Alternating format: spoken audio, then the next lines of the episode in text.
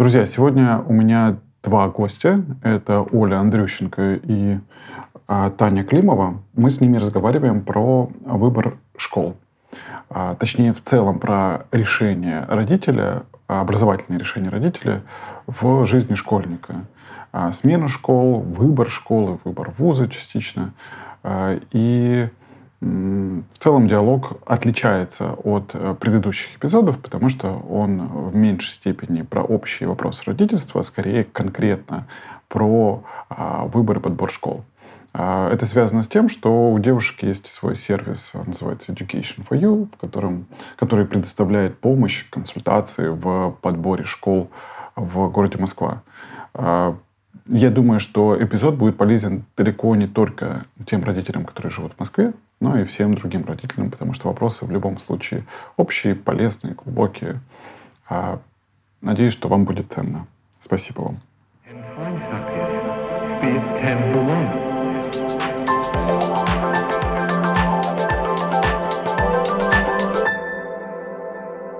А, девушки, для начала хочу, чтобы вы рассказали о том, как выглядит путь принятия решений для родителя школьника. То есть какой момент а, нужно задуматься или принять какое-то решение, или запланировать какое-то решение относительно образования своего ребенка. Какие ключевые точки вот на всем пути? Поделитесь.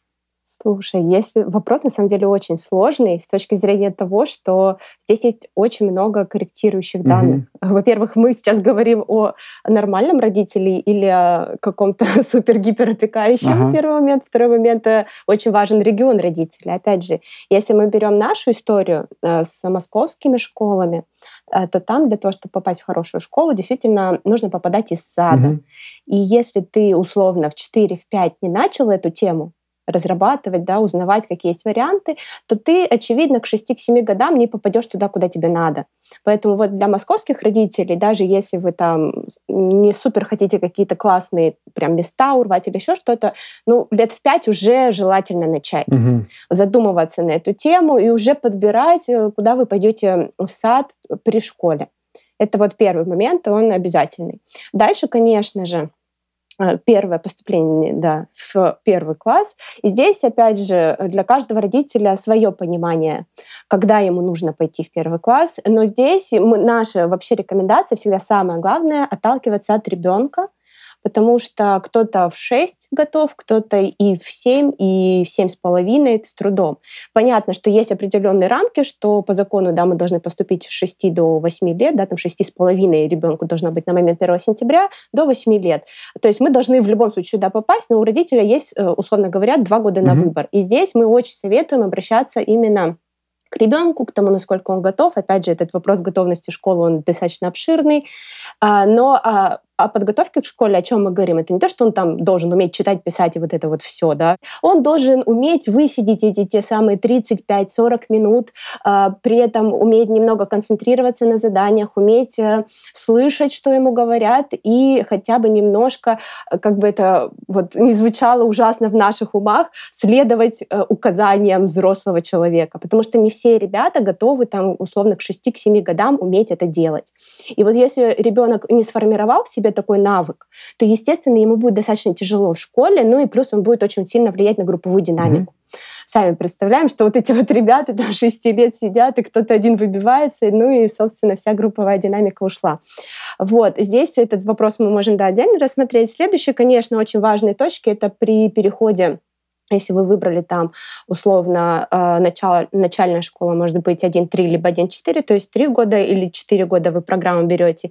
Следующий важный этап, вот у вас будет переход в основную школу.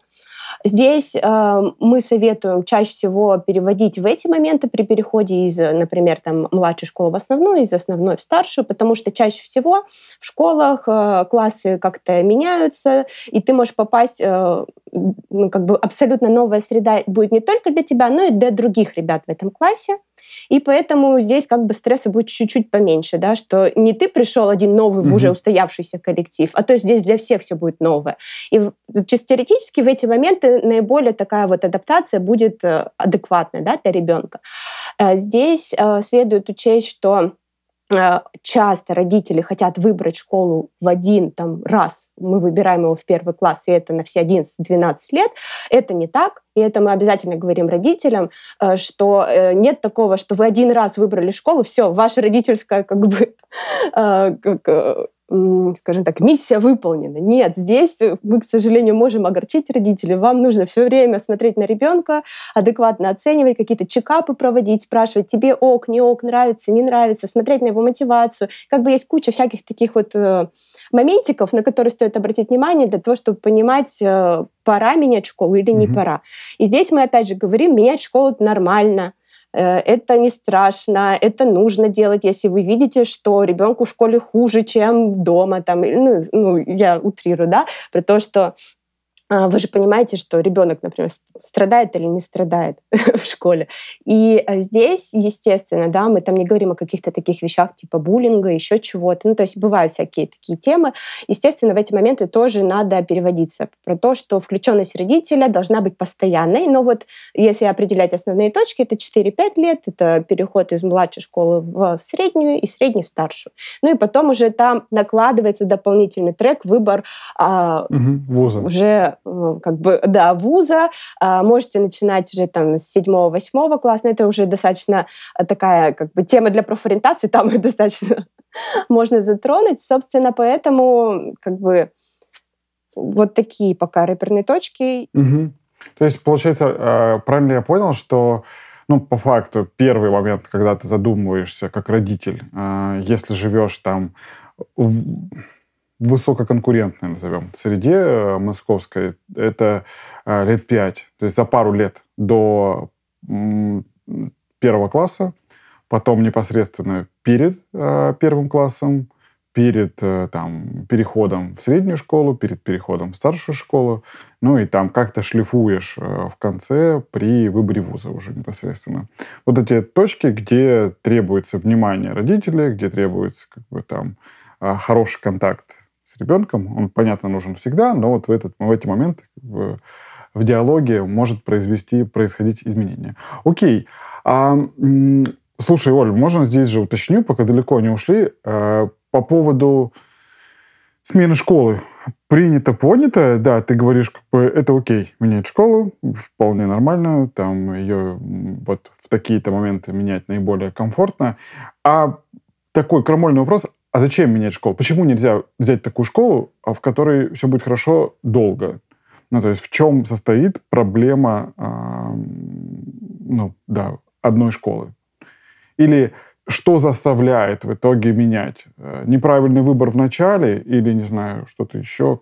Как это выглядит? Я бы назвала вот этот вот момент э, ожидание реальность. Угу. У нас как принято в наших головах есть, что если школа в рейтинге, что если у нее хорошие показатели ЕГЭ, ОГЭ и так далее, то это хорошая школа, что я туда отправлю ребенка, и он сто процентов поступит в определенные вузы, да, которые школа ну, нацелена готовит. И для родителя в определенный период может показаться, что это хорошая школа, да, например. Но, например, ребенку будет некомфортно. Например, это не его профиль. Но родитель ему твердит, нет, вот лучше быть вот в этой школе, потому что она в рейтинге. А вот соседняя школа, она не в рейтинге. И ему все равно, что там у ребенка друзья, что там ребенку будет интереснее. Да? Ну, то есть ты в школу ходишь за знаниями, а не за компанией и так далее. То есть здесь скорее, знаешь, вот ожидание реальности, мы многие там приходят, и опять же у нас были такие истории, что вот, например, мы подобрали школу, все замечательно, э, все, что дает школа, совпадает с тем, что хочет родитель, но ребенку некомфортно с преподавателем. Вот он ему не подходит не знаю, как сказать, не сошлись характером. Mm-hmm. И как бы он классно не давал ему информацию, ребенку это неинтересно. Возможно, в другой школе, которая не подходит по одному или двум критериям, а, будет другой преподаватель, что, собственно, так и произошло. И ему стало интереснее. Соответственно, мотивация ребенка абсолютно изменилась, динамика у него пошла абсолютно другая. Естественно, казалось бы, школа не такая уже хорошая, как э, была первая изначально, но ребенку там интереснее, и его результаты лучше в обучении и так далее. То есть здесь скорее не тот момент, что э, там хорошая или плохая школа, скорее подходит ли она ребенку или нет. То есть мы исходим из, из чего? Что у нас вообще в принципе нет плохих школ. Есть школа, которая не подходит конкретной семье, конкретно ребенку, или там дальше можно, ну, это если верхний уровень, есть, может, там нижний, там, не знаю, коллектив не подошел, или там, не знаю, э, учитель. Угу тупо учитель не понравился. Такое тоже бывает, и это тоже нормально. Мы сейчас не говорим, что при малейшей какой-то сложности стоит сразу бежать, все, меняем школу, в другой будет лучше. Мы говорим о каких-то вот прям действительно показателях, которые происходят э, уже на определенном промежутке времени, и вы видите, что в целом уже происходят какие-то изменения там в худшую сторону или и так далее. То есть здесь опять же про то, что родитель должен быть включен в этот процесс и должен хотя бы понимать, отслеживать и смотреть за тем, как ребенку школе и так далее. Но опять же, а, здесь э, не, не каждый родитель психолог и может считать своего ребенка. Если мы же говорим про подростков, то там действительно тяжело считать, mm-hmm. потому что они меняются, они закрываются и так далее. Но какие-то вот прям сильные триггеры можно отследить. Вот. И опять же, когда мы условно отдаем ребенка в первый класс, мы еще понятия не имеем, какие у него будут интересы, какое у него будет направление, а, какой он выберет, э, ну вот опять же про те же профориентационные да, штуки, которые мы говорим. Если, например, есть условные школы э, по общему профилю, да, они вот условно готовят всех на хорошие там ЕГЭ 4-5. А есть школы, э, если ты, например, поступаешь туда в узко там, профильный, то и там же вариант, что ты без там каких-то подготовительных э, дополнительных репетиторов и так далее сам поступаешь в ВУЗ. И это уже как бы, если ты определился с профилем, то почему бы тебе не помочь сразу, да, там условно использовать эти три года условно до поступления как трамплин, а не просто сидеть в хорошей школе, в которой у тебя все остальное тоже будет хорошо. То есть здесь скорее такие моменты, которые будут уже а, в конкретных случаях, в конкретных ситуациях они уже дальше будут рассматриваться. Это не про то, что э, ее обязательно mm-hmm. надо менять. Смотри, если я правильно тебя понял, то, в общем-то, речь идет о двух э, ситуациях. Первая, когда вот некое теоретические ожидания, которые были на берегу от школы, э, вот э, у родителей и у ребенка, они в итоге на практике так или иначе ну, не сошлись. Или появились какие-то неучтенные факторы, которые вы до этого ну, просто либо не рассматривали, либо видели по-другому. И тогда ты как-то тюнингуешь свою модель и говоришь, да, что-то мы как бы думали одно будет, в итоге получается не совсем так. И сын у меня, оказывается, не любит математику, там, условно, и там дети не совсем такие, как мне казалось, и учителя не такие, как нам рассказывали и ты делаешь изменения. Это первая история. Вторая история, когда ну, просто ребенок э, растет, изменяется, у него меняются интересы, меняются какие-то там а, увлечения, и вы вместе с ребенком там следуете за изменением интересов и увлечений. Вот, по сути, это два пункта, которые предполагают смену школы. Правильно тебя услышала? А, ну, я так думаю, что есть их намного больше. А мы еще, на самом деле, вот прям буквально на днях разговаривали про то, как важен нетворкинг, и особенно в школьной среде, да, которые родители, ну, не знаю, в той или иной мере может быть, неправильно, как недооценивают. Но опять же, вот школьные товарищи есть э, иногда такие истории, что прям очень хорошо и дальше по жизни помогают. И некоторые вот прям ради этого переводят в другую школу, то есть mm-hmm. что там вот определенная комьюнити, и он точно знает, что вот мой ребенок попадет в хорошую среду, и сто процентов его туда вытянут куда-то, да, там в правильное русло, ну, условно говоря. То есть таких историй, на самом деле, я бы не ограничивалась двумя вариантами. Я так э, их обозначила вот то, что скорее из нашего опыта было, да, Да, да, я понимаю, скорее, да, пытался как бы отзеркалить то, что ты сказал. Угу. Да, но ты отразил именно те, те пункты, которые я указала. И мне кажется, еще есть какие-то пункты 100%, которые можно еще туда докидывать. Вот. И я скорее, да, мой главный поинт в чем? В том, что э, ребенка важно спрашивать, как ему, и спрашивать не так, класс, ну все, все окей, все нормально, а как-то попытаться узнать, угу. чтобы он хотя бы хоть чуть-чуть рассказывал. Вот. И поэтому рассказу достаточно многое можно понять. Окей. А, да, по поводу нетворка интересная тема. Я недавно общался с э, Федором Шеберством, который учитель России. И вот он интересную мысль по поводу школы сказал, что в целом э, школа, если лишать ребенка школы, э, то снижается вероятность встретить хороших, правильных людей, как и в своей плоскости, то есть там, одноклассников, друзей и так далее, так и кого-то формата там ментора, наставника и так далее, тот, кто будет для тебя образцом. И вот школа — это хороший способ а, миксовать и постоянно как бы, давать возможность видеть разных людей. А, окей, коснулись а, возраста, а, когда ребенок идет а, в школу, меняя детский сад на школу. А, да, 6,5-8 лет ок. А, тут а, такой вопрос. А, понимаю, что э, речь, когда мы говорим про готовность ребенка к школе, это там не про чтение, математику и про прочее, а скорее про усидчивость, концентрацию, фокус, умение там, а, подчиняться каким-то правилам. Вот э, как э, родителю понять, готов ребенок, не готов? Вот есть ли вот эти вот штуки, которые обозначили, или нет? И если их нет, то каким образом можно развить в ребенке, на ваш взгляд, вот эту самую готовность, умение, не знаю, концентрироваться, умение сидеть над одной задачей, умение слушать просто. Поделитесь, пожалуйста. Ты сейчас затронул, знаешь, вот просто тема холивара, вот честно. Просто есть, вот если, знаешь, зайти в Google и вбить, а, как определить готовность там ребенка к школе, и там вот мне сразу перед глазами встает мамский чат, который, а вот мой там уже умеет вот это в столько-то лет, этот не умеет. На самом деле здесь нет правильного и неправильного ответа, как ты сказал. А здесь по факту есть специалисты, которые могут это э, диагностировать, да, там, тому же психологу, нейропсихологу вы приводите ребенка, чтобы прям точно знать, готов, не готов, и он вам дает рекомендации, что конкретно в вашем случае стоит подтянуть, э, дает какой-то список упражнений, как вы можете это сделать и так далее. Но чисто теоретически от чего можно отталкиваться? А, ребенок должен быть готов физически. То есть здесь, опять же, есть вот, э, вот эти списки а, немецкие, да, что ребенок должен уметь э, там, условно поступать в э, школу в Германии, да, он там должен уметь прыгать, уметь подпрыгнуть, там, хлопнуть руками, там, прыгнуть на одной ноге, прыгнуть на другой ноге. То есть там вот такой вот пункт, из, там, может быть, список из 30 там, или из каких-то пунктов, что есть полностью физических mm-hmm. каких-то упражнений, и для них этого, в принципе, достаточно для того, чтобы вот привести ребенка, а дальше усидчивости, занятия, и так далее, они будут дальше его сами переучать. Но так как у нас в школу почему-то в наших головах, в головах родителей вот это особенно забито, что ребенок должен прийти в школу уже умея читать, писать и так далее.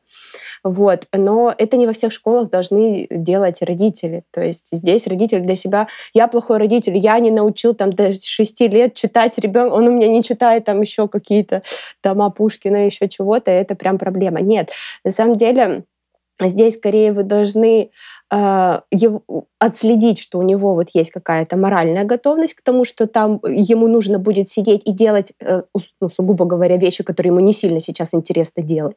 То есть вот это вы тоже можете как-то отследить. Например, вы просите ребенка что-то сделать, и он как будто бы мимо ушей, как знаешь, есть такое, mm-hmm. как об стену горох. Это значит, что как бы еще рано. Это не потому что, ну, как бы, если вы видите, что это он не сейчас в конкретный момент вредничает, mm-hmm. а вообще часто прослеживается такая история. Или, например, что вы ему говорите какую-то инструкцию, ну, короткую, да, а он что-то частично из этого выполняет. И здесь тоже надо понимать, он это выполняет, потому что а, он не в настроении или потому что вот он привык так делать. То есть это уже такие маленькие звоночки, что еще как бы рано. Здесь следующий момент, а, опять же, психологический, насколько он готов а, к ответственности, потому что школа для него это уже что-то такое, куда ты должен ходить, то есть это не детский сад, где ты там можешь не пойти там угу. по настроению, да, там еще чего-то. Там у тебя есть программа, там у тебя есть свой портфель, который ты каждый день должен собирать и так далее. То есть вот такая э, своего рода как бы ответственность. Здесь вы можете, условно говоря, ребенка подготавливать, там, не знаю, в пять лет ему выдать свой именной цветок, который он должен поливать, чтобы он не засох, да, там, условно говоря, тренируйте в ребенке такую ответственность, что что-то есть за ним конкретное, что не просто там мама доследит или папа там это сделает за меня, а вот именно какую-то такую же ответственность mm-hmm. вы вырабатываете. Но и здесь еще особый пункт, это просто мой любимый, это моя любовь большущая. Должны быть родители готовы Потому что вот буквально недавно у нас была девочка, которая мы провели с ней тестирование, мы видим, что она готова в детском, ну вот, она сейчас в детском саду, они ищут школу на следующий год, но мы видим, что она сейчас готова mm-hmm. туда пойти, и мы начинаем копать, а что не так? А мама говорит, а, а я не готова я не готова, что она будет ходить в школу уже сейчас. Э, мне как бы, пускай она еще в садик походит хотя бы угу. годик. То есть она уже вот сейчас станет самостоятельной, ну как бы уже, знаешь, следующий шаг сепарации, мать не готова, как так, не забирайте мне ребенка. Да, не готова стать мамой школьницы, да? Да-да-да, и вот она как бы, я еще хочу быть молодой мамой, вот, и это тоже такой момент, и э, ребенок же это все считывает. Угу. Но вот когда мама не готова, он тоже это будет считывать и тоже будет условно как-то подсознательно от школы вот там будут какие-то свои определенные моменты. А вот, собственно, вот основные шаги, я думаю, что Таня тут еще может дополнить именно как человек с психологическим образованием, это скорее то, что вот я вижу э, в наших ситуациях. Угу. Угу. А, буквально дополнить э, к словам Оли, что здесь можно еще играть с ребенком в школу, ну, то есть смотреть, как он относится к школе, какие у него есть ожидания от школы, какие у него есть интересы в школе. То есть насколько, ну, как бы, насколько ребенок включается в это во все. Можно гулять около школы и ну, там, спрашивать, знаешь ли ты, чем вообще занимается в школе. Ну, просто задавать ему наводящие вопросы, не обязательно даже получать на них сразу ответы, просто, ну, как, из разряда там, таких же вопросов, как чем занимаются твои родители. Просто задавать, ребенок начинает про это задумываться, и потом уже начинает сам формировать вопросы и говорить там, а чем действительно в школе занимаются, а зачем ребята идут в школу, а я не иду в школу. То есть когда возникает вот такой живой интерес. Угу. И это очень сильно помогает именно в процессе подготовки к школе. Вот. И из таких еще, конечно, моментов, правильно я тоже отмечу, что важна и психологическая подготовка, и физическая. Это важно, чтобы эти были параметры совмещены. Поэтому в этом плане родители, если, например, чувствуют какой-то вопрос, не знают, готов ли их ребенок, не стесняться обращаться к специалистам, которые занимаются подготовкой а, к школе и диагностируют ребенка, насколько он сейчас готов, а если не готов, то какие-то вещи подтянуть.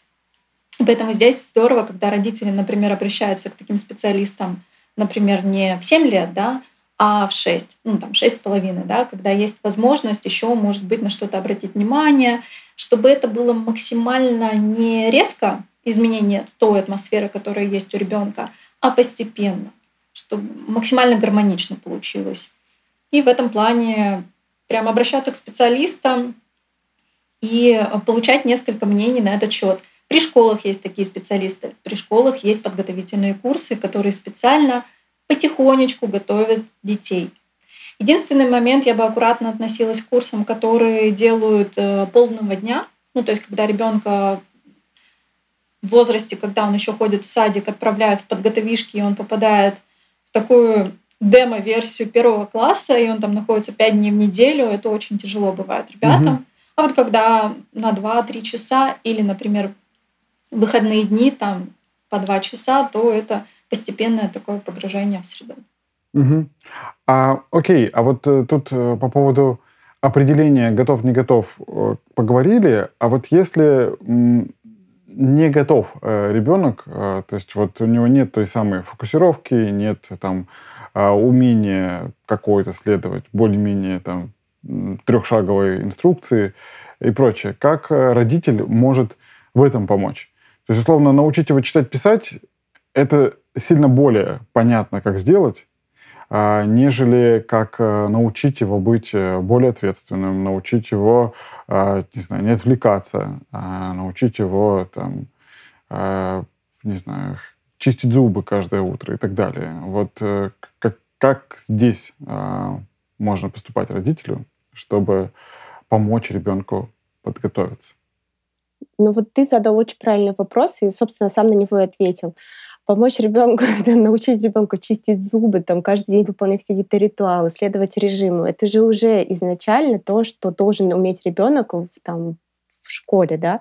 То есть вот эти все штуки, которые помогают ему быть в режиме, все те штуки, которые говорят, что он там... Почему, объяснить ему, да, почему, там, например, в 9 часов надо идти спать, там, условно, да, или ну, там у каждого свой график. Вы же это уже делаете уже сейчас, ну, условно. То есть ничего какого-то сверх каких-то усилий и так далее, мне кажется, тут делать не надо. Естественно, есть какие-то определенные упражнения, которые нейропсихологи могут там дополнить и так далее. Но, опять же, каких-то, мне кажется, сверхусилий от родителей здесь не требуется. Ну, то есть с возрастом все потихоньку само придет, условно, мы там, будь адекватным родителем, а время придет, ребенок сам станет э, соответствующим образом готовым. Да, Mm-hmm. Здесь же еще достаточно большой трек, который мы не можем никак отследить, это формирование нервной системы угу. ребенка. У каждого ребенка она специфическая, развивается в своем конкретном темпе и так далее. Да? То есть ты, как ты можешь прийти ребенку и сказать, пускай твоя там передняя поясная кора развивается быстрее, пожалуйста, давай, давай, тебе уже пора.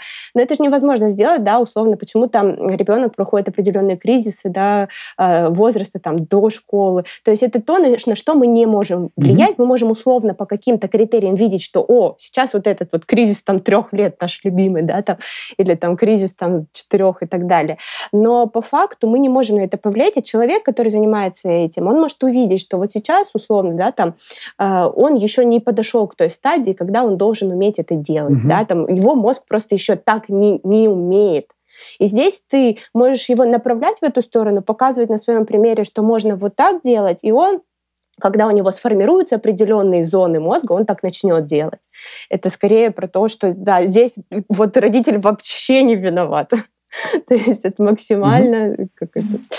А, и буквально дополню, у меня был такой интересный кейс, ко мне, ну, когда я говорю, что я профориентолог, а, сразу родители, у которых даже есть маленькие дети, им особенно интересно там, что ты нам порекомендуешь, давай уже сейчас – и я задаю, знаешь, такой вопрос. Я говорю, а сколько, лет сейчас вашему ребенку? Мне там говорят 4, 5, ну 6, да, там, ну до школы. Угу. Я говорю, так, а о чем вы хотите? Он говорит, вот я хочу ему английский, я ему хочу вот это, я ему хочу вот это, а еще вот это, чтобы вот он в будущем там стал дипломатом. Я такая, угу, все замечательно, у вас хорошие цели, все. А, я говорю, давайте сейчас обратим внимание на какие-то вещи. Я говорю, а может ли ваш ребенок, например, рассказать о том, что он сейчас начинает чувствовать радость, грусть, злость, ну, то есть вот именно эмпатические вещи. Угу. Он говорит, да, это все придет. Ну, лучше английский давай сейчас. С трех лет английский. И вот здесь я могу сказать, что да, есть такие вещи, которые здорово именно ну, своего возраста, ну вот именно брать от своего возраста. То есть вот если вначале именно учить ребенка говорить о своих чувствах, осознавать свои чувства, именно эмпатические вещи. А уже потом, и это не означает, что если ребенок в 4-5 лет не может а, сфокусироваться или даже понять вообще, как английская речь э, звучит и вообще зачем она нужна, если я русский. Это не означает, что так будет всегда. Это означает, что просто, да, еще не пришло время. Но вот моменты про чувства здорово уже в дошкольном возрасте проговаривать. Почему это важно? Потому что если ребенок пошел в школу, ему там что-то не понравилось, чтобы он не просто не хотел идти в школу и не хотел делать уроки, а чтобы он мог родителю рассказать, отследить, во-первых, это в себе, а потом родителю угу. рассказать, что меня там в школе обижают, э, преподавательница на меня орет или еще какие-то вещи. То есть, чтобы он смог отследить и поделиться этим с родителями. Вот эта вещь стоит уже делать в дошкольном возрасте. Это важно, в принципе, для развития угу. ребенка. А, смотрите, вот сейчас э, давайте перейдем тогда э, к непосредственно выбору школы. Э, но перед тем, как задавать тут вопросы, я бы спросил вашего мнения касательно следующей вещи. А как, что вообще мы ожидаем от школы? Ну, то есть вот что э, должна давать, вот я родитель, условно, когда я выбираю школу, в какой степени, ну, я покупаю продукт определенный. Вот какие потребности должен закрывать этот продукт, э, когда происходит, э, собственно, покупка. То есть что должна отдавать школа моему ребенку, мне, э, там, моей семье? Как вот вы видите ответ на этот вопрос? Знаешь, по факту ты покупаешь продукт, когда ты осознанный родитель. Таких вот честно, положа руку на, на сердце, таких мало людей. А в основном люди отдают школу, потому что так надо. Потому что есть сад, есть э, школы, и он как бы должен по закону 9, хотя бы 9 классов окончить. Угу. Да? И большая часть, как это ни прискорбно, дает по такому принципу. Понятно, что мы сейчас собрались не ради таких э, рассуждений, но в любом случае это стоит учесть, что э, школа это определенный институт, который должен присутствовать э, в жизни каждого человека в той или иной степени, да, и то есть э, он должен вот именно присутствовать. Вот если ты спрашиваешь, что он должен делать. Больше по факту он ничего mm-hmm. не должен. Дальше уже идет хотелки родителей, способности ребенка и их там дальнейшая возможность использовать это как, опять же, трамплин, а не просто как, ну, знаешь, типа вычеркнули из календаря и вот, и слава богу, закончилось. Вот. И если вот ты действительно хочешь что-то от этой школы получить и как-то использовать эти 10, там, ну, условно, 10 э, лет э, в пользу, тогда ты уже исходишь из своих. А что я хочу получить от этой школы? Вот в идеале, какой мой ИКР по этому этапу жизни ребенка, да? И дальше, исходя из этого, мы разговариваем с тобой, говорим, что тебе на все это может предложить московское образование условно говоря. Здесь у родителей настолько разброс вот просто там, от, от того, что он должен, там, не знаю, поступить по Олимпиаде в МГУ, до того, что в школе должен быть обязательно кружок тромбона. То есть здесь э, буквально up to you. Угу. Вот что у тебя есть на, на твоей голове, давайте про это поговорим. Поэтому ответа на этот вопрос однозначного нет. Да, да, я тут не, не жду однозначного ответа, понимаю, что это сильно разнится от родителя к родителю, но вот э, Наверное, так, для себя я упрощенно, когда думаю о выборе школы, школы для ребенка, я его в какой-то степени сравниваю с э, пакетом э, услуг у туроператора. Вот когда мне заворачивают комплексно как бы, и пять экскурсий, и как бы, билеты, и проживание здесь, а не здесь, как бы, и такие-то завтраки, и такие-то ужины, не факт, что мне часть из этого нужно. Может быть, мне вообще половина из этого не нужно. А, вот. А еду я просто ради конкретного отеля куда-то. А, вот. Но в случае школы я беру комплексный пакет, а, вынужден брать, и плачу за это там, временем своего ребенка, своим временем, возможно, деньгами где-то, как бы, там, эмоциями, не знаю, еще чем-то. И вот если все-таки препарировать это и попытаться понять, из каких составляющих должен состоять...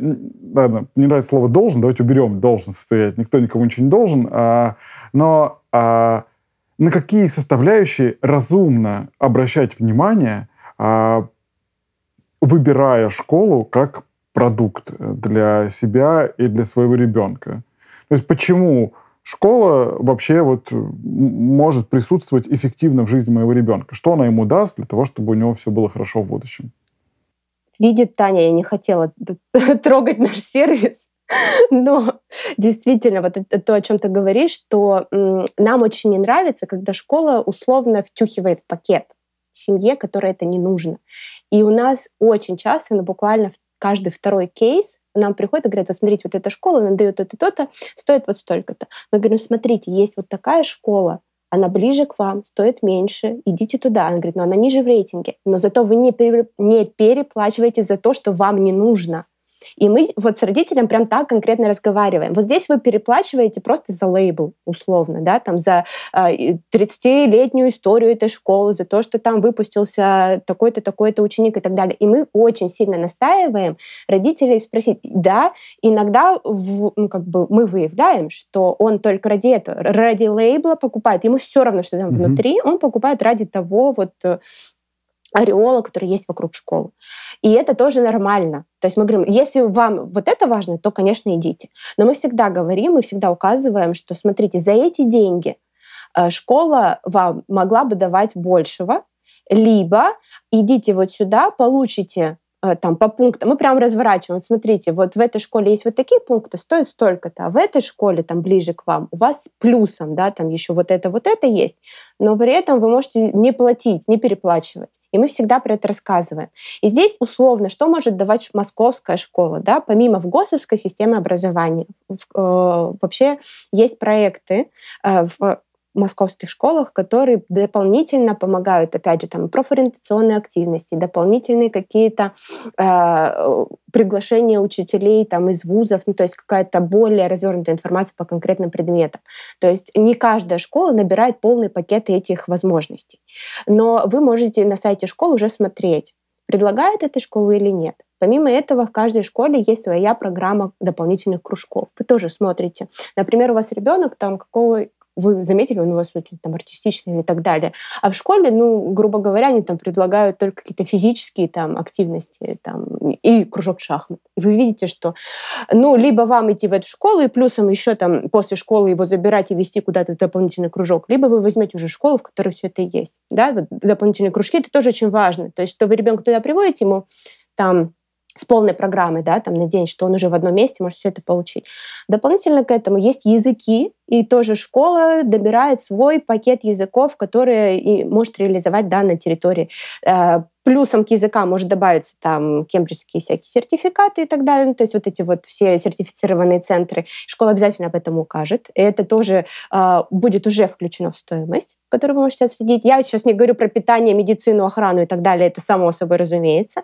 Плюс дополнительный, э, дополнительная возможность, не знаю, насколько сейчас она релевантна, но это очень важно было, э, возможность получения и обучения на системе IB, международного угу. бакалавриата, который предлагала Московская школа. То есть дополнительно, помимо ВГОСовской системы, вы проходили обучение и получали диплом международного образца, который вам позволял без сдачи дополнительных экзаменов поступать в международные вузы.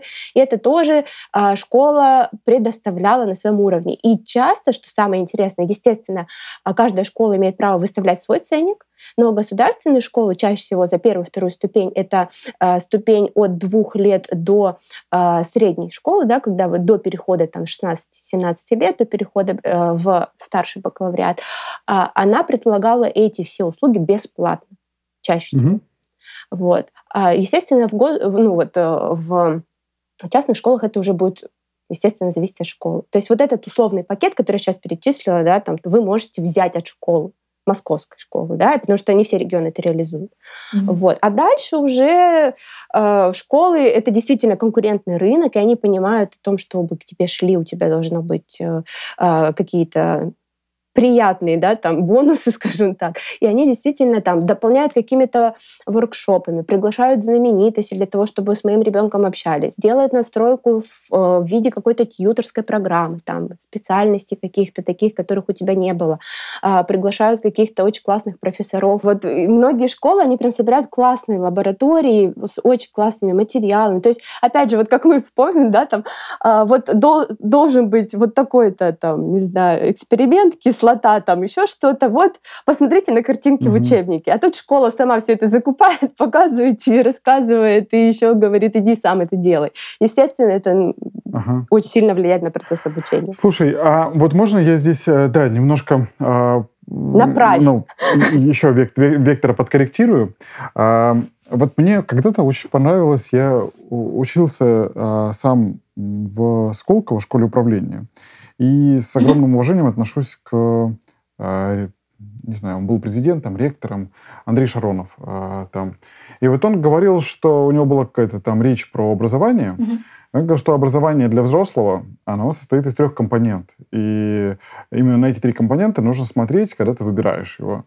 А первая компонента — это классическая, которую мы часто называем, в общем-то, считаем в целом самим образованием. Это контент, то есть там, те знания, которые тебе будут давать, то есть что ты будешь знать там, и так далее. Второе — это network, то есть те люди, а, которые у тебя появятся в процессе либо после. А, и третье — это мотивация, которая у тебя будет к дальнейшему развитию в рамках того, чем ты занимался. То есть насколько ты вдохновлен и мотивирован будешь в процессе и после. И вот эти все три компонента, они между собой вполне равноправны. А, мне кажется, что классическая советская модель, а, она скорее, ну или там та модель, в которой мы росли, она говорила всегда только про первое. То есть образование — это только контент. Это те знания, которые вот мы получаем. Второе и третье никто никогда не учитывал. И я не учитывал, когда выбирал вуз, и я не учитывал, когда выбирал что-то. А сейчас я супер согласен. Для меня второй и третий пункт сильно важнее, чем первый. Вот это про взрослое образование. Можно ли нечто подобное сказать про школу? Ну, то есть вот, а школа, она про что? Ну, то есть она, опять-таки, вот общаясь с Федором э, Шеберстовым, его мнение, что самое главное, что школа дает или там может дать ребенку, это научить его трудиться, то есть решать сложные задачи. И вот минуя школу, он может не научиться а, преодолевать сложности. Неожиданно для меня было это, но тем не менее. И вот все-таки вот я гляжу на школу как на продукт, как оно должно трансформировать моего ребенка. То есть что оно должно дать ему? Людей, знания, не знаю, как бы там умение решать проблемы, вот это. Я бы сказала возможности, угу. что я подразумеваю. То есть, если семья, например, хочет, а, чтобы их ребенок в дальнейшем, там, например, без э, усилий поступил в хороший вуз э, по Олимпиаде, вот такой запрос, да, то школу, которую мы подбираем, должна давать эти возможности, чтобы потенциал ребенка и пожелания родителей были реализованы в этой школе. Если mm-hmm. у семьи другой запрос, они хотят, например, чтобы их ребенок вырос мега эмпатичный, мега френдли, такой, знаешь, классный с точки зрения именно коммуникации, нетворкинга, то есть, да, им вообще не важны знания, им не важен контент от слова совсем. Им хотелось бы, чтобы у них вырос человек вот, ну, с большой буквы Ч. Да? И после этого мы тоже смотрим школу, которая тоже отвечает их запросу, чтобы были эти возможности. Потому что по факту, как Оля уже и сказала, нет хороших или плохих школ. К нам часто даже обращаются иногда люди, когда уже выбрали для себя школу, но почему-то сомневаются, потому что, например, друзья говорят, что эта школа не очень. А почему они так говорят? Потому что у них угу. свои хотелки, свои запросы к отелю, да, а у этой семьи совершенно другие. И поэтому очень важно в первую очередь а, вот прям сесть с семьей и составить вообще, чего мы хотим, на что мы хотим обратить внимание, папа, мама, да, и ребенок. Ну, в первую очередь, конечно, папа, мама выписываем, и потом соотносим, да, насколько вот это э, соотносится, и потом от этого уже отталкиваясь, очень важно отталкиваться от этого, подбирать школу. Угу. Это вот мое такое мнение именно про возможности. Окей. Ага. Здесь я что могу добавить? А вот если говорить про контент, безусловно, школа должна его дать в виде ВГОСовского образования. Ну, условно, да, это как бы основной базовый уровень. Вы можете его отследить по тем же показателям как ребята реализуют э, сдачу ЕГЭ. Это открытая информация, каждая mm-hmm. школа ее публикует. То есть, условно, вы можете контент отследить так по этим показателям. Опять же, школа всегда будет говорить, есть у нее комьюнити или нет. И это тоже можно считать на э, форумах, и, ну, условно, на форумах школы, да, потому что э, возле такой школы обязательно будет какое-то сообщество, и они всегда рассказывают там сообщество этой школы, там, они всегда будут друг друга поддерживать. По поводу мотивации, я бы не сказала, что это линейно, это скорее как бы как настройка, потому что это не взаимосвязано, то есть оно не истекает из первых двух пунктов, оно дополнительное. То есть ребенок условно может получить мотивацию абсолютно в другой школе без какого-то комьюнити и классных оценок. Он может получить, потому что там буквально будет какой-то преподаватель, в которого он влюбится, и вот он ему будет точно нравиться, как он дает информацию, он получит мотивацию к изучению этого предмета. То есть для меня это э, как бы выходит как бы э, out of the box, да, вот эта вот штука такая, она не лежит в этой же плоскости.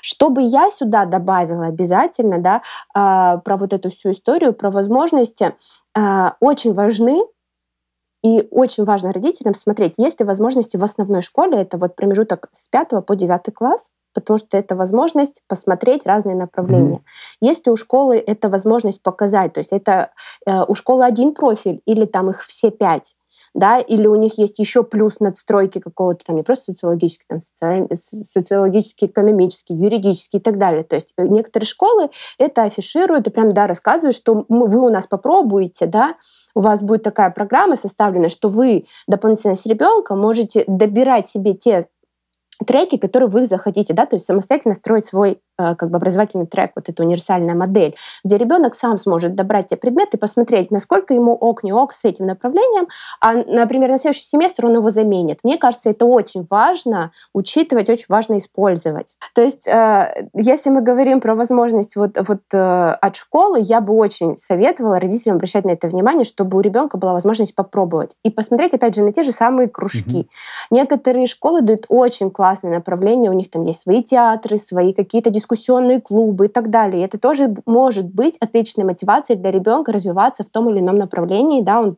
например, скажет, мама, я лично там сыграл в такой-то э, постановке, а давай посмотрим там кружок какой-то. Или там, например, очень классные есть штуки в той же новой школе европейской. Там есть кружки ребят, у них есть свои страницы на Apple Music и на Google Music. То есть они записывают в школе внутри свои там mm-hmm. альбомы, и потом это выкладывают. Ну, то есть это тоже такая возможность неоднозначная, про которую можно посмотреть. Да? Про вот эти возможности про мотивацию обязательно, да, вам сказала, что здесь э, нужно смотреть, насколько ребенку это нравится, частично от учителей, частично от его товарищей, которые там есть, опять же, вот с комьюнити, да. И опять же, вот про что мне очень интересно сказать, э, многие родители этого не осознают, но это нормально. Родители к нам приходят, и чаще всего а, мы задаем им действительно общие вопросы, и они всегда говорят, нам очень важно, чтобы в школе была хорошая культура да, а, условно, чтобы моего там ребенка вот, э, ну, э, чаще всего из чего это складывается? Вот чтобы не как советская школа, вот чтобы не так, вот не, не директивное, да, там управление и так далее, а вот чтобы как товарищи, вот это вот все. Когда мы говорим, смотрите, вот эта вот школа, она с той культурой, которая вам нужна. Говорит, ой, а что-то у нее вот оценки по ЕГЭ как-то вот э, средненькие, а нам бы хотелось больше. Так скажите, что вы хотите больше оценки, а то выходит такое, вот для нас самая важная культура, вот как он будет знать, это нам не важно. Мы потом вот наймем репетиторов и так далее. А потом, когда ты приходишь с такими результатами, у нас часто были такие итерации, что вот из серии, знаете, вот мы подумали, культура, конечно, важна, но он же в школу ходит ради знаний. Мы никогда, ну, естественно, не будем это шеймить, но в любом случае родители, знаешь, им кажется, вот они хотят быть такими про культуру, но по факту, конечно, многие хотят от школы знаний как бы это ни звучало. Остальное мы доберемся самостоятельно в семье. И это тоже нормально. Оль, понял, да, по поводу своего вопроса есть. А можно я вот э, вглубь э, последнего тезиса, э, который ты обозначила, пойду? Вот смотри, особенно, ну, мне видится со стороны родителя, там, наверное, в первую очередь, э, вначале э, почувствовать вот эту грань. То есть не там в старших классах, а именно в младших. Вот когда есть э, выбор, а, словно на а, разных концах диаметра. С одной стороны, ты можешь отдать ребенка а, в школу, где будет очень мягкий подход, где ему будут там не будут давить, не будут ставить оценок, как бы вот э, всячески опекать и поглаживать. Это одна история. А другая, где с самого первого класса у него будет все достаточно много заданий, много сложностей, он будет там а, чувствовать а, достаточно сильную конкуренцию и прочее, прочее. И, ну, глобально можно увидеть и там, и там плюсы, и там, и там минусы. И я хотел бы спросить вот ваше мнение, исходя из опыта, и просто личное мнение. Вот как э, находить точку э, между этими двумя крайностями? Э, может быть, там лучше склоняться к какой-то одной из этих крайностей. Может быть, не нужно. Короче, поделитесь, вот, прокомментируйте, пожалуйста, как между ними балансировать. Давай я начну. Тань, скажи, пожалуйста. А, слушай, меня сразу так интересно, я вспомнила и свой опыт э, школьный, на самом деле, и хотелось mm-hmm. поделиться. С одной стороны, я тебе, может быть, сейчас не помогу, но поделюсь мнением. С одной стороны, а, здорово, когда у ребенка в начальной классе есть действительно классная среда, где он может хорошо общаться, прекрасный преподаватель, где прививает любовь к учебе. Это важно, да, потому что от этого складывается дальнейшее в принципе, становление нравится, не нравится. Потому что очень горько иногда слышать, когда ребенок уже там во втором классе говорит, я не люблю математику, а начинаем разбирать и понимаем, что это дело в преподавателе.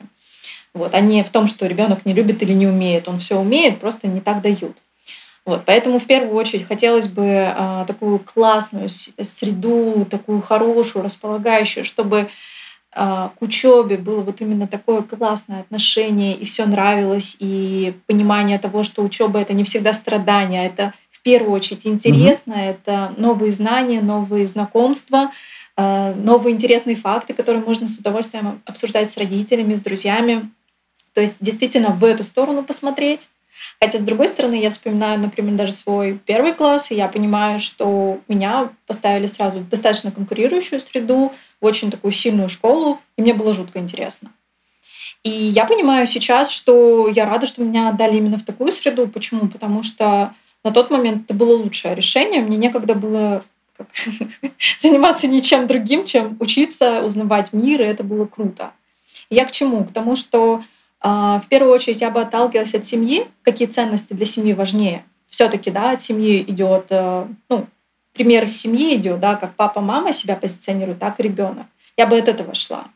И потом, если вдруг, да, например, вы отдаете ребенка в конкурирующую среду, там в супер, суперсильному преподавателю, да, что там уже с первого класса начинают чуть ли не к олимпиадам готовить, то если вы ребенка туда отдаете, то быть с ним в контакте. То есть спрашивать периодически, как тебе, нравится ли тебе. Если ребенка заряжает такая среда, такое тоже реально возможно, да, то отлично, супер, продолжаем в том же духе. Значит, все идеально. Потому что здесь нельзя тоже найти плохое и хорошее. Просто это, этот подход подошел этому ребенку. А если мы понимаем, что у него снижена мотивация, он не хочет делать уроки, он начинает как-то э, не договаривать какую-то правду, то есть есть вот эти моменты да, несговорчивости, то значит стоит вот сесть, поговорить и понять, э, что не так, что не устраивает, может быть, ребенку сложно. Потому что я даже вспоминаю кейс, у нас был момент, когда в достаточно сильную, сложную школу э, семья хотела поступить, мама прям все сделала для этого, и они сдавали экзамены. И девочка сдавала, сдавала, сдавала, и она их сдала, и просто отказалась идти в эту школу. Это было не в первом классе, это было уже в средней школе, 8-9, кажется, класс. И то есть она в моменте поняла, что да, она это может сделать, но она не готова к такой э, конкурирующей среде, она не готова к таким сложным заданиям. То есть она приняла это решение вместе с мамой. Это здорово, когда вот mm-hmm. ребенок такой, видишь, уже осознанный. А когда он еще маленький, то можно вот, знаешь, по таким моментам ну вот именно, что что-то не договаривает или как-то не хочет школу обсудить и понять, вообще, может быть, стоит что-то поменять. Угу. Это мое мнение. Окей. А, смотри, ну тут получается ведь а, я, наверное, да, тут э, прыгаю между ролями родителя и там абстрагированного человека.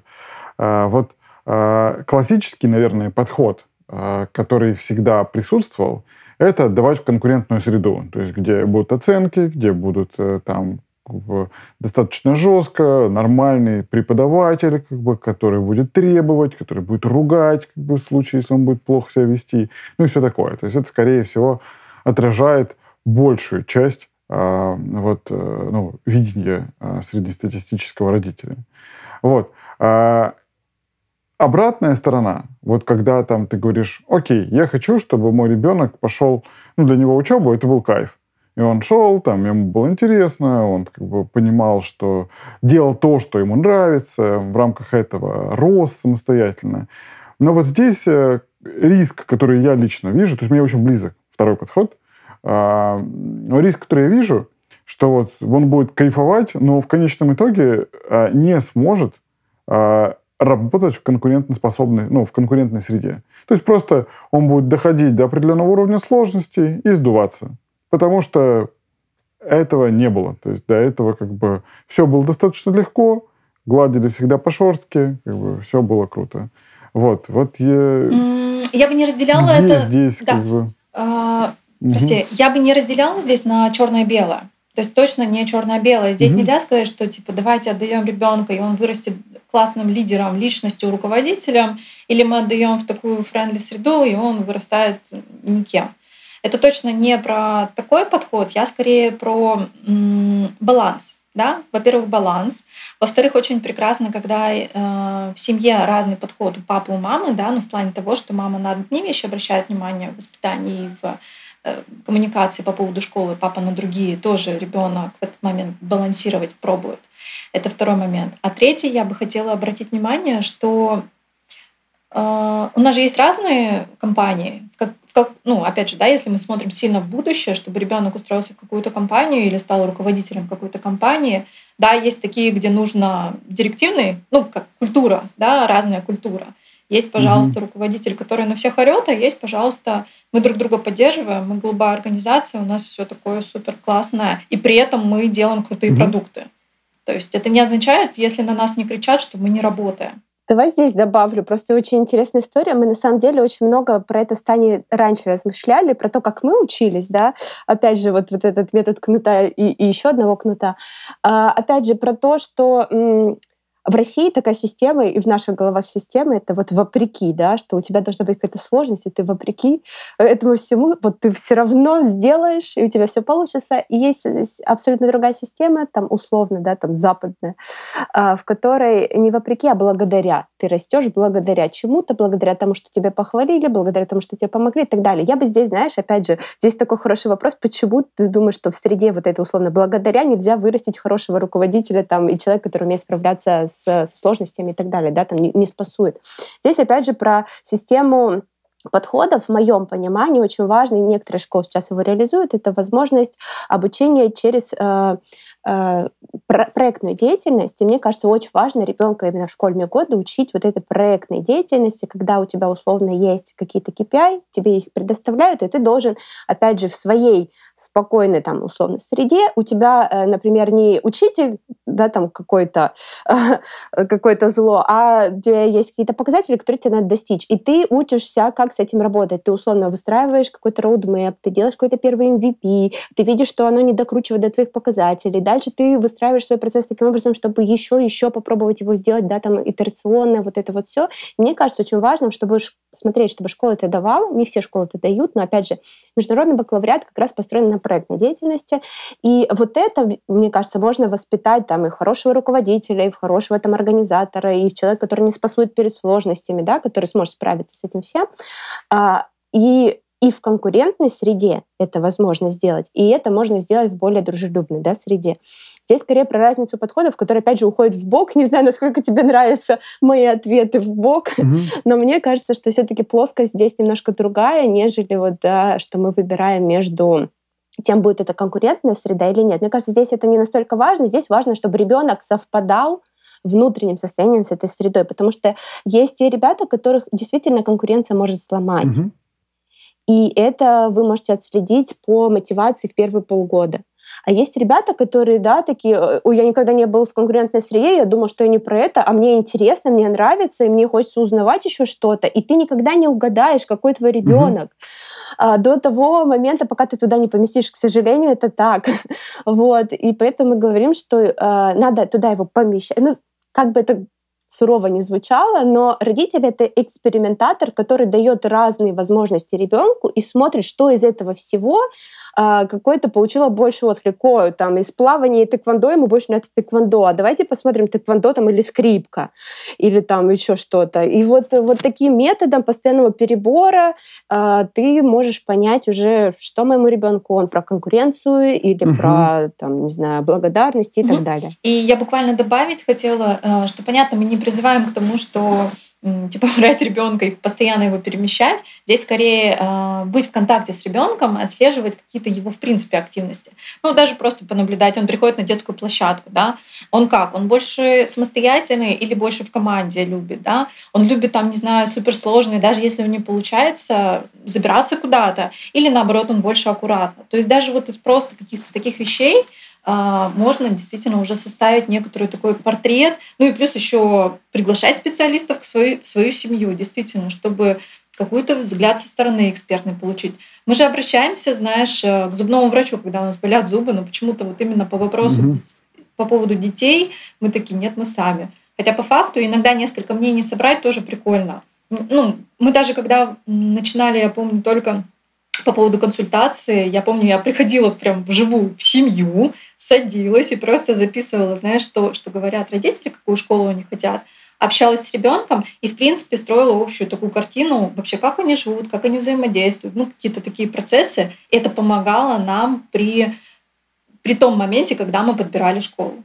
Очень сильно помогало. То есть вот эта вся дополнительная информация, она только идет в пользу.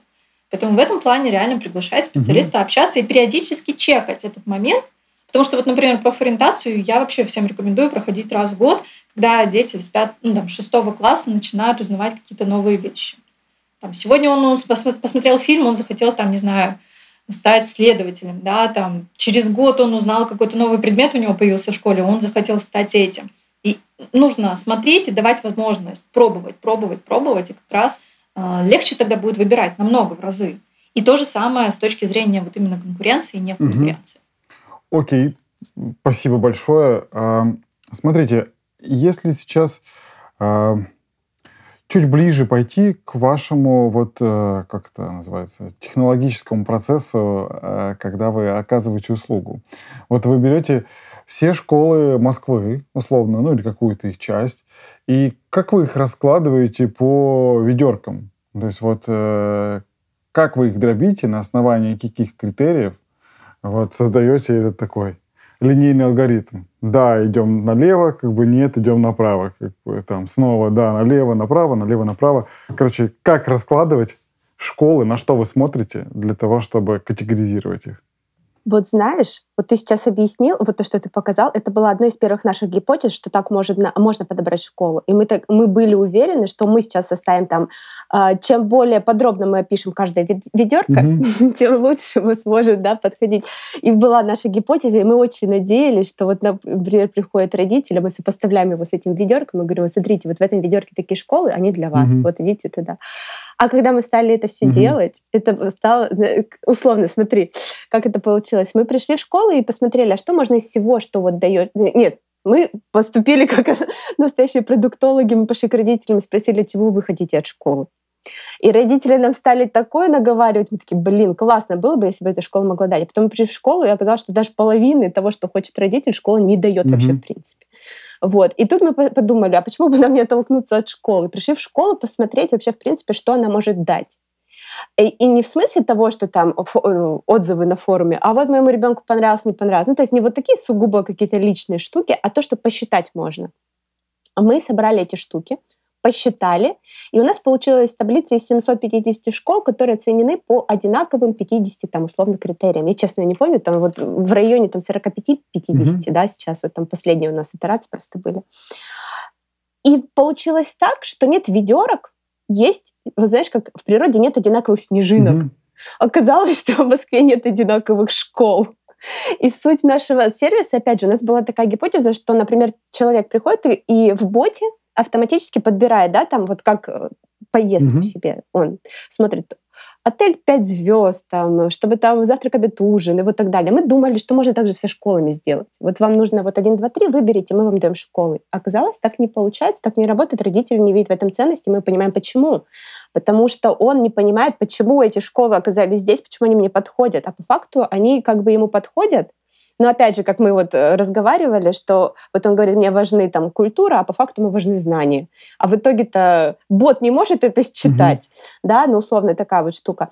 И как мы стали действовать? Мы э, отрисовали эти снежинки, собрали у нас их фотографии, они у нас висят на доске, да, условно. И к нам приходит семья, и мы уже со своими возможностями, да, там условно людей, которые уже 10 лет общаются с родителями и с детьми и смотрят, что есть вообще на рынке, спрашивают у родителей и склоняют их в ту сторону, что может дать школа. И когда мы вырисовываем портрет э, семьи, мы берем дальше ребенка, передаем его по конвейеру к психологу и собираем, собственно, три показателя. Это показатели обязательно русский, математика и иностранный, чтобы мы понимали, во-первых, психолог считывает, насколько ребенок вообще в принципе готов и хочет э, переходить в другую школу, насколько вообще ему интересна тема обучения, да, там и смены какого-то там мотивационно, все ли у него в порядке, и плюс мы сопоставляем, а может ли он поступить в, действительно в такую школу, которую хочет родитель. То есть здесь вот складывается, что хочет родитель, что хочет ребенок, что может ребенок. И вот этот портрет для нас уже, знаешь, как другая снежинка. Угу. И дальше нам остается только вот так вот подбирать вот этот вот портрет в ту или иную школу. Совпадает пазлик или не совпадает. Иногда бывает так, действительно, что, слушайте, вот здесь вот вы совпали по вот этим вот, а вот этот, ну никак. И здесь вот выберите, что вы хотите. Есть вот такое, да, там, например, ближе, но дороже. Точнее, ближе, но дороже хороший mm-hmm. кейс. Ближе, ну, там, не знаю, там что-то, да, там условно, но знания по поменьше. Или вот подальше, подороже, но при этом вы получите там знания, там возможности и так далее. Вот. И здесь уже родитель сам принимает решение, чем он готов пожертвовать в данный конкретный момент. Либо он накопит деньги и там э, переведет там в школу, либо они там решат семьей переехать ближе к школе. И мы просто им раскладываем roadmap, то есть если вы хотите, или условно бывает такое, мы хотим в эту школу и все. А мы говорим, слушайте, ну ребенок угу. не дотягивает по знаниям. Мы говорим, смотрите, идите, подтягивайте русский, математику, сдавайте его вот здесь вот там на МЦКО, а, и с этими результатами приходите на комиссию и говорите. А вам, как родителям, нужно пройти собеседование и здесь сказать вот такие-такие слова. Вы сможете? Они такие, окей. Я говорю, тогда у вас будет шанс поступить в эту школу. И они уходят на подготовку. Угу. То есть э, это абсолютно живой организм про то, почему у нас не получилось автоматизировать сервис, потому что это абсолютно кастомизация на каждом уровне. И у нас не получается, да, вот. Смотри, Оль, а можно уточню здесь? Я вот пытаюсь понять все-таки, в чем проблема. А, если я правильно тебя услышал, то проблема в том, что э, родитель, или не знаю, первый ответ родителя далеко не всегда верный, и э, иногда он сам не может э, до конца э, четко понять, а что именно он хочет, или э, там, что именно он подразумевает под этим. И это не вопрос формата, как бы, выбери красное, желтое или синее, а скорее, как бы, диалог, в рамках которого вы прощупываете и там сами как-то понимаете, а, ну, наверное, он про это, несмотря на то, что он говорит, там, может быть, совершенно другое. Угу. Вот, то есть это такой более сложный, комплексный диалог, и поэтому его нельзя там влево-вправо, влево-вправо, вот результат да. получить. Правильно я понял? Но это скорее, да, про момент про фасилитацию именно, про то, что к нам человек приходит. Во-первых, не каждый родитель знает, чего он может хотеть от московской угу. школы. Ну, вообще от школы, в принципе, да. Он не знает, а вообще можно это в школе получить или нет. И это первый момент, на котором как бы все ломаются. Условно, школьный сайт может дать вам очень много информации, но не каждый родитель захочет читать вот эти вот талмуды, да, там, отчеты и так далее, выкапывать эту информацию там из этих отчетов. А, во-вторых, родитель не всегда осознает, того, что вот, э, ну, то есть ему хочется быть лучше, да, чем он там условно ну, есть на самом деле. Быть. И это ага. тоже, ну, это угу. все люди тако, э, такие, да, угу. там, что мы все хотим как-то лучше казаться, и мы вот думаем там одно, а по факту другое. Это второй момент. Опять же, он как бы опционально, есть или нет. Потом есть момент, что, а, опять же, родители приходят, да у моего ребенка все пятерки. Да, и он нам утверждает, что у него хорошие знания. А мы, например, его тестируем, и мы видим, что у него нехорошие знания. Mm-hmm. Ну, я сейчас не говорю, что да, это плохие, я говорю, что у родителей искаженная информация. Mm-hmm. Да, например, там в какой-то школе условно там определенная система, э, там, не знаю, э, исчислений, а, например, в ту школу, которую они хотят, у них там усложненная программа и ребенок ее не потянет на данном этапе. И родителю сложно это сопоставить, так как ему нужно посмотреть, а, насколько адекватно оценивают этого ребенка в этом месте, сводить его на там, определенную эту, аттестацию, чтобы посмотреть, получить независимую оценку, да, независимую от школы и так далее по программе там, усиленного уровня и так далее. То есть, опять же, для родителей это не очевидно, что это нужно делать, для них, у них есть эта информация, она получена, и иногда они, опять же, я знаю своего ребенка, не надо мне рассказывать там, что вот он мне там, не надо мне с ним общаться психологу, я сам вам расскажу. И это опять же, знаешь, такой вот э, скупой платит угу. дважды. Да, вы можете нам рассказать, мы подберем по вашим критериям, но вы же к нам придете и скажете, нет, нам не подходит. Ну зачем нам это лишняя операция? Угу. Да, ну условно.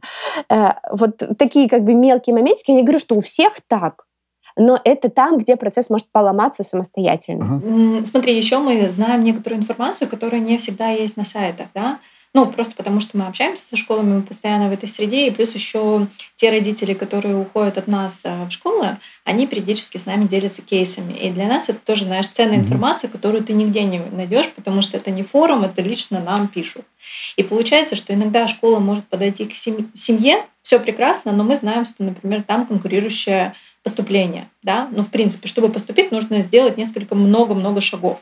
И мы тоже это обсуждаем с родителями. Некоторые родители говорят, что, например, они сейчас не готовы, а, чтобы ребенок испытывал вот эти испытания на себе. Подберите нам типа такую же школу, но только чтобы туда легче можно было попасть или там что-то такие вещи. То есть даже такие мелочи мы обсуждаем, потому что для некоторых родителей, да, это не мелочи, и мы обращаем на это внимание.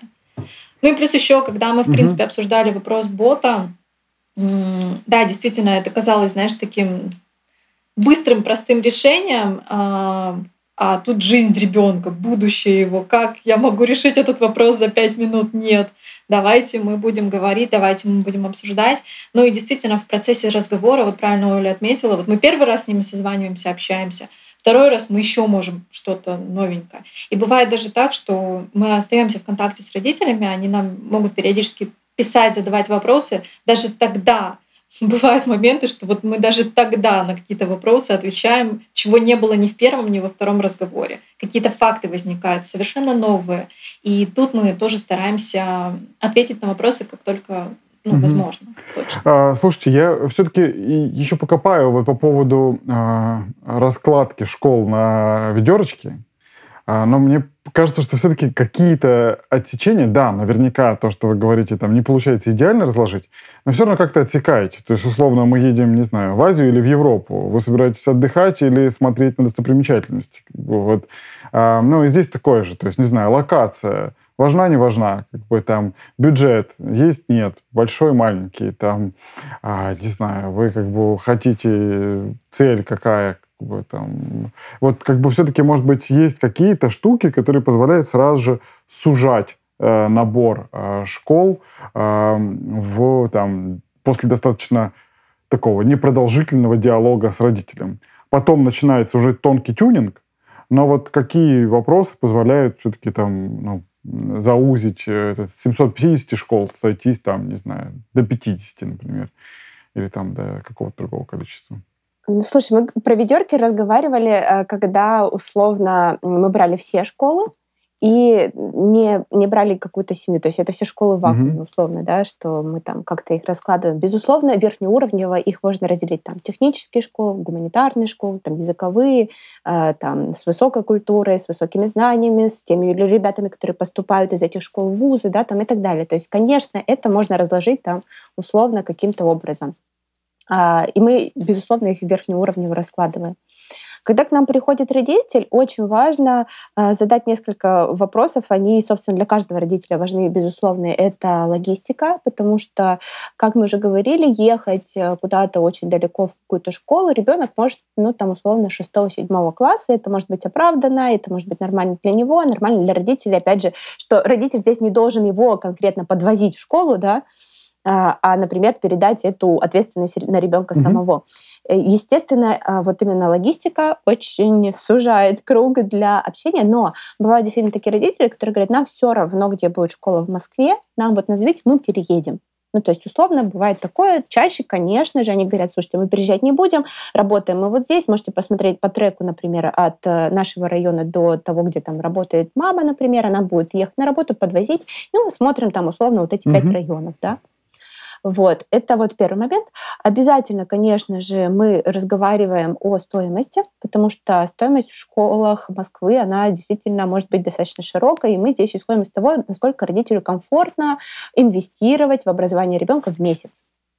Если вот нам обозначают сумму, естественно, определенный э, блок школ отметается. Вот. Опять же, когда мы видим, что вот э, родитель э, по своим финансовым состоянию, например, не попадает, да, там, ну, мы спрашиваем комфортную сумму, да, если он не попадает, но вот все остальные критерии совпадают, мы им всегда скажем, слушайте, вот есть школа, она чуть-чуть подороже, но там вот есть все. Или там условно есть школы дешевле, которые попадают в ваш бюджет, но вы не доберете вот этого. И там, опять же, здесь угу. от родителя зависит. Хочет он переплатить все-таки и знать, за что он переплачивает, или поближе в бюджете и так далее.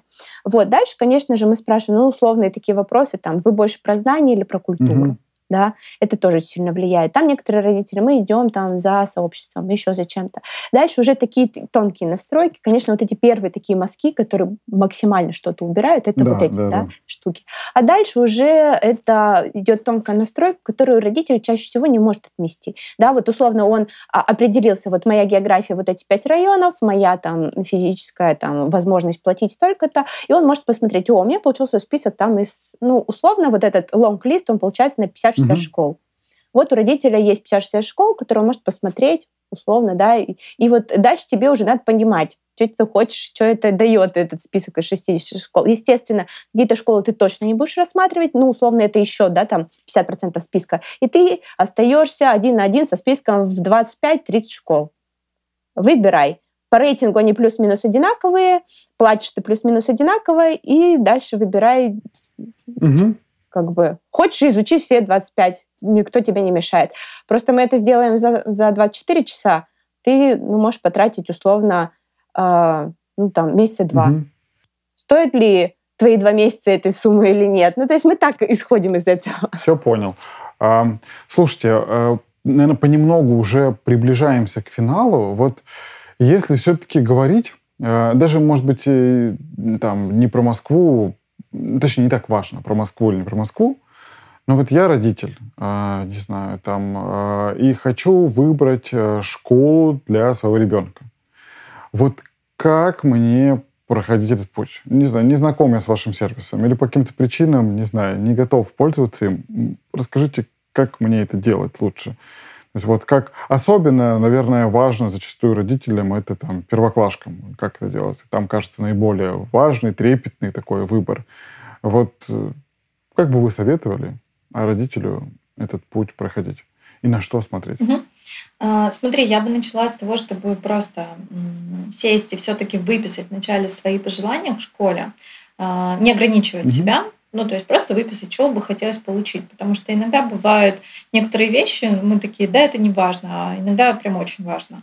Порой даже обращают, знаешь, на цвет стен или там, не знаю, как выглядит школа. То есть это тоже, это же атмосфера, ребенок твой идет в первый класс, то есть выписать раз. А, второй момент а, попробовать зайти на сайт школы и поизучать эту информацию самостоятельно. Да? То есть вот те пункты, которые мне интересны.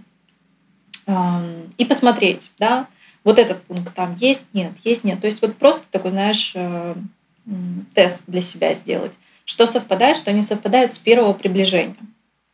Потом второй момент. Если вы не нашли какие-то ответы на свои вопросы, то попробовать пообщаться со школой, да, это написать письмо и спросить, да, вот, мы рассматриваем вашу школу. Не бояться писать в школу точно. И э, спросить те моменты, которые, например, вам не удалось найти. И сделать это. Написать эти вопросы. Э, третий момент. Попробовать позвонить в эти школы и посмотреть, как с вами общаются. Да? То есть, если для вас, например, важна была культура коммуникации в школе, да, чтобы была хорошая атмосфера, все дела, и если вы чувствуете, что вам неприятно, как с вами разговаривают, то это тоже уже первый звоночек, чтобы задуматься. Это же тоже важно, это представители mm-hmm. школы. Да? Ну и четвертый момент, постараться... Есть такие моменты, когда школа устраивает нет открытых дверей, чтобы была возможность прийти в эти школы и уже непосредственно посмотреть, пообщаться и своими глазами посмотреть на то, что происходит. Да? А, и уже тогда более-менее немножечко осмотреться. И опять же, не забывать про свой список, потому что периодически разные моменты могут нас отклонять. Там мы приходим, нам показывают, не знаю, там, на доску почета, а нам для нас важна, не знаю, культура. И это не совсем про то, что мы ищем в школе. Вот. И, конечно, а, но чтобы я точно не смотрела, это не смотреть форумы, в которых обсуждают школы, просто потому что часто бывает такая ситуация, что ну, мы так устроены, что если нам что-то не нравится, мы про это пишем, а если нам что-то нравится, мы ну, обсуждаем в крайнем случае вот с друзьями, да, ну вот как мы с вами сейчас. А лучше, ну и иногда, кстати, на форумах э, заказывают, прям заказывают, и чтобы друг другу ну, школу писали. Если очень хочется пообщаться, в идеале найти э, людей, которые учатся в этой школе, и персонально, может быть, с ними, не знаю, списаться или встретиться в кафе, поговорить с ними про эту школу. И опять же, всегда держать mm-hmm. в голове тот список, который вы для себя составили. Потому что если для вас важны пункты 1, 2, 3, а человек вам говорит, что ему не нравится, что в школе есть там, не знаю, 4, 5, 6, а вы понимаете, что вам вообще это не важно, то как бы, ну, Э, для себя понимать, что так, ладно, еще может быть с кем-то встретиться и поговорить. И таким образом у вас будет общее такое впечатление, представление о школе, но при этом опираясь на свои критерии. Вот угу. таким приближением. Я думаю, Оля есть что точно добавить. Нет, э, трек, он определенно, конечно, правильный. Я вот очень советовала. У родителей просто, знаешь, вот это очень важная задача, это же образование ребенка, у него выключается голова очень часто на очень многих треках. И вот я бы прям, знаешь, надстройкой такой верхнеуровневой use common sense. Mm-hmm. Хотя бы иногда просто. Вот, это во-первых. А во-вторых, кстати, у нас была такая а, мамочка, которая э, около понравившейся школы просто приходила после уроков и смотрела на ребят, которые выходят оттуда, пыталась с ними поговорить и э, разговаривала с родителями, спрашивала, насколько им конкретно вот нравится то или другое. Но, опять же, здесь я не уверена, что она действительно пропускала через призму того, что у каждого свои угу. условия, да, там, критерии, еще чего-то. Вот. А, вот это, конечно, тоже очень важно. И еще могу сказать, что мы очень часто читерим а, как сервис, мы очень часто звоним и пишем в школу не как представители сервиса, а как родители. Mm-hmm. Нам очень интересно, что вы будете там отвечать, да, там условно нам скажут, ну вот же на сайте, ну посмотрите, откройте глаза шире, и так отвечают. И мы понимаем, ну мы не хотим туда родителей отправлять, у нас родители про высокую культуру. Вот. И а, действительно коммуникация со школой, а школы сейчас идут на контакт, обязательно я бы еще плюсом таким советовала Раньше это прям очень хорошо отображалось. Смотрите, как школа представляет себя а, в СМИ, вообще в, как она транслирует себя за пределы школы. Многие ведут свои собственные каналы, свои э, инстаграмы и так далее. Ну, то есть какие-то вот такие вот соцсети посмотреть, через них тоже очень часто можно прям считать про вас эта школа или нет, э, что они транслируют на своем YouTube или Рутуб канале и так далее. То есть это тоже достаточно интересно. И опять же есть такие штуки, как э, бренд учителей. Понятно, что они переходят, они участвуют в тех mm-hmm. или иных конкурсах и так далее. Они тоже очень часто рассказывают да, про то, э, чем он руководствуется в своей там, профессиональной деятельности и так далее. То есть э, понятное дело, что это очень косвенные показатели, но вот для того, чтобы именно образ сложить, они очень хорошо работают. Mm-hmm. Угу. Окей. Слушайте, да, спасибо большое. А, наверное, вот сейчас уже такой а, финальный блок. А, вопрос достаточно такой философский. А, звучит следующим образом. Если бы у вас, Таня, Оля, а, получилась следующая история. Перед вами собрали большую аудиторию подростков со всей России. То есть все подростки вот пришли и готовы выслушают, что вы им скажете, то что бы вы им сказали? У меня есть ответ. Я на самом деле, если бы мне кто-то сказал это подростку, я бы такая, да ты просто крейзи. А, я на самом деле очень хочу, и я это передаю сыну своему, не знаю, насколько у меня получается максимально, но судя по тому, что у него вот так вот выстрижены клочья на голове, иди и ошибайся. Вот просто, чем больше ты ошибок соберешь в свой портфель, тем для тебя же лучше. Почему-то в нашей э, культуре недооценивают возможность ошибки. Мне кажется, это вообще самый главный навык — уметь ошибаться и делать из этого выводы. И дальше продолжать движение. Вот, то есть вот первое, что делать ошибки, не бояться их делать, потому что мне это очень сильно мешало. Я стала такой перфекционисткой, которая боится сделать первый шаг, потому что боится ошибки. И мне вот действительно надо было это побороть. Это вот моя личная боль. Вот. И я учу всех подростков, что выбор вуза, да, конечно, им родители, с одной стороны, говорят, что это очень важно, это твое будущее, вот ты выберешь, кем ты будешь. А я говорю, идите, ошибайтесь, выберите одно направление, поучитесь первый курс, если вам не нравится, переведитесь и так далее. И не для всех это очевидно. Поэтому это мой совет. Угу. Спасибо, Оль. Круто, а, после Тань, такого совета. Круто, говорю, после такого совета даже не знаю, что сказать. Это как, знаешь, после получения Оскара такие говорят, давай еще раз. А, что угу. я бы сказала, у меня был похожий опыт. Я когда работала в университете ТМО, к нам приезжали школьники с России, ну прям, знаешь, из разных школ, и я проводила с ними профориентацию. Она была такой, ну, я какие-то вопросы им задавала, еще что-то.